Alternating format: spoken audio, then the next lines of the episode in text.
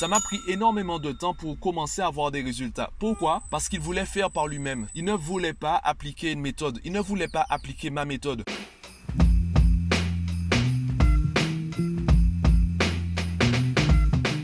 Yo, aujourd'hui épisode un peu spécial, j'aimerais te partager l'expérience d'un de mes élèves. C'est un garçon, lorsque je l'ai rencontré, il était déjà au lycée et son problème c'est que ben, ses résultats étaient très bas. Pourquoi ses résultats étaient très bas?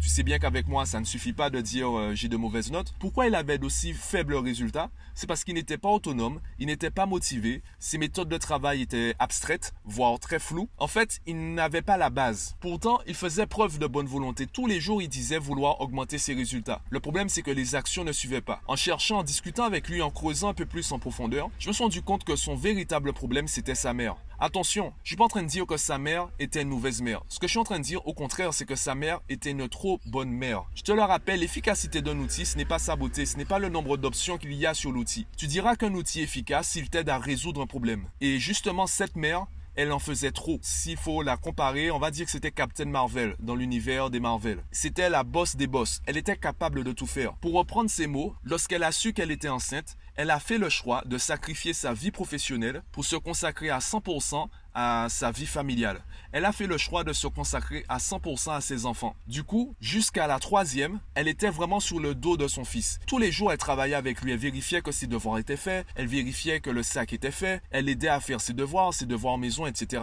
Elle était présente tous les jours dans toutes les matières avec son fils. Évidemment, il y a des proches, il y a certains professeurs qui lui disaient qu'elle devrait peut-être lâcher du lest. Elle devrait peut-être laisser son faire par lui-même, laisser son fils apprendre par lui-même. À son entrée en seconde, considérant que son fils avait suffisamment gagné en maturité, elle a un peu lâché. Elle a laissé un peu d'autonomie et elle s'est rendu compte que les notes ont carrément chuté. C'est un peu comme s'il était passé de 18 à 8 en un seul trimestre. Pour elle, c'était la catastrophe. Et tout de suite, elle a pensé, je le savais. Je savais que je n'aurais pas dû écouter les autres. Je savais que j'aurais dû continuer à être sous le dos de mon fils. Et c'était ça son erreur. Son erreur, c'est qu'elle était sous le dos de son fils. Son erreur, c'est qu'elle n'a pas pu cultiver l'autonomie de son enfant. Du coup, son enfant qui était habitué à faire avec elle, surtout qu'il était à l'âge rebelle au moment des faits, lorsque sa mère a lâché du lest, il s'est dit super, je peux enfin apprendre par moi-même. Quand sa mère disait regarde à droite, lui, il regardait à gauche, en haut, en bas, il regardait pas à droite. Et c'est le problème que rencontrent certains parents. Un enfant qui se rebelle, il n'est pas forcément contre ses parents. Il veut juste apprendre par lui-même. Et le problème, c'est qu'on ne sait pas apprendre par nous-mêmes. On n'a pas de méthode de travail. Donc ce gamin, il a dû apprendre à tâtons. Et lorsqu'on apprend à tâtons,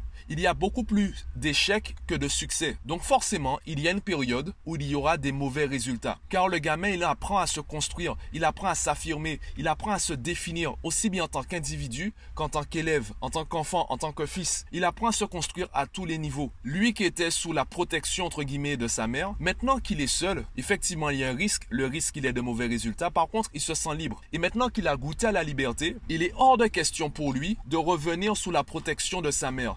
Est hors de question pour lui de recommencer à faire ce que sa mère lui dit de faire. Évidemment, ce que sa mère ne comprend pas et ce que les parents ne comprennent pas, lorsqu'on a la bonne réponse, lorsqu'on a la recette du gâteau, on a envie d'aider notre entourage à aller plus vite. On a envie de partager la recette à notre entourage pour leur dire, tu veux faire ce gâteau, tu veux avoir ce gâteau, voilà ce que tu dois faire. Ne réfléchis pas, contente-toi de faire ça. Donc sa mère répétait la recette à son fils, sauf que son fils ne faisait pas, ne reproduisait pas la recette. Car lui, il voulait faire son propre gâteau. Il voulait apporter sa touche personnelle j'ai commencé à travailler avec son fils, je n'ai pas eu de résultats avec lui rapidement. Ça m'a pris énormément de temps pour commencer à avoir des résultats. Pourquoi? Parce qu'il voulait faire par lui-même. Il ne voulait pas appliquer une méthode. Il ne voulait pas appliquer ma méthode. Ça m'a pris six mois pour qu'il se mette enfin à faire des fiches de cours. Six mois. À chaque fois que je venais, je lui demandais, tu as fait tes fiches? Il me disait non. Alors j'aurais pu l'obliger à le faire. Sauf que le gamin, il est déjà au lycée. Tu parles pas à un lycéen comme tu parles à un collégien ou à un enfant au primaire. Alors oui, tu aurais pu me dire, bon Mathieu, tu exagères, à un moment, il faut imposer les choses. Sauf que je te rappelle que je ne fais pas partie de cette famille. Je ne suis pas quelqu'un qui a une influence durable dans la vie, dans l'épanouissement d'un enfant. Donc je dois faire en sorte que les résultats de mon travail restent dans la famille, restent dans la tête de l'enfant.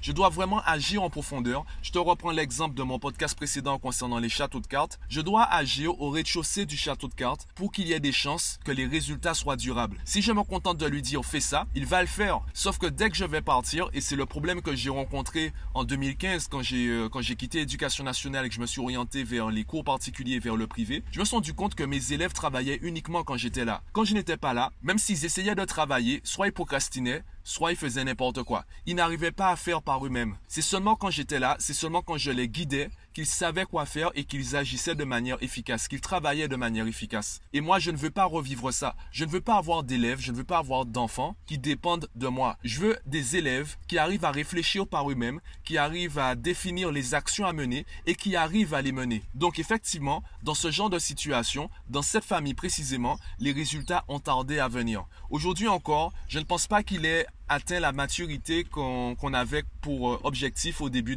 au début du coaching. Je pense pas qu'il ait atteint cet objectif-là. Je pense que ça lui prendra plus de temps. Pourquoi? Parce qu'on est en face d'une mère qui aura du mal à trouver, qu'on aura du mal à penser que ce qu'elle fait est mal. De la même façon, c'est pour ça que j'ai fait un podcast sur les mauvais parents. On pense qu'un mauvais parent, c'est un parent qui n'aime pas son enfant ou un parent qui met la vie de son enfant en danger. Non, un parent ne se résume pas à la sécurité ou à la bonne santé de son enfant. Un parent, c'est aussi une personne qui apprend à un enfant à vivre en société. C'est une personne qui entraîne son enfant à s'épanouir et à réussir en société. La société a des codes. En société, un individu, un citoyen a des droits et aussi des devoirs. Et ceux qui réussissent, ce sont ceux qui arrivent à jongler entre leurs droits et leurs devoirs. Ce sont ceux qui arrivent en fait à jouer avec les codes de la société. Donc un parent ne se résume pas mettre de la nourriture sous la table et envoyer son enfant à l'école. Donc parler de bons ou de mauvais parents comme s'il y avait soit des anges, soit des démons, déjà ça n'aide pas, ça n'aide absolument pas. Il y a beaucoup de parents qui vont euh, qui vont culpabiliser, ils vont penser qu'ils sont de mauvais parents alors que ça veut juste dire qu'ils manquent d'expérience dans certains domaines ou qu'au contraire ce sont de trop bons parents. Ils apportent trop de solutions pour un problème qui est plus petit que prévu. Être un bon parent, comme être un bon outil, être un outil efficace, c'est apporter la bonne solution au problème. C'est Et là, tu avais une mère, on peut dire plus ou moins qu'elle étouffait son fils. Elle étouffait son fils pour ensuite le lâcher complètement. Donc l'enfant était complètement déboussolé, il s'est senti libéré et il a commencé à faire par lui-même. Bon, c'était juste euh, cette courte histoire que euh, je voulais te partager, simplement pour te rappeler les principes de l'autonomie et les principes en fait de la parentalité. Dis-moi ce que tu en penses en commentaire, aussi bien sur le podcast, Facebook, Instagram, Twitter, LinkedIn. Dis-moi ce que tu en penses si euh, tu t'identifies, si tu te reconnais à un certain niveau dans cette histoire, ou si tu reconnais des personnes qui sont plus ou moins proches de ce genre d'histoire. Dis-moi ce que tu en penses en commentaire et moi je te dis à demain.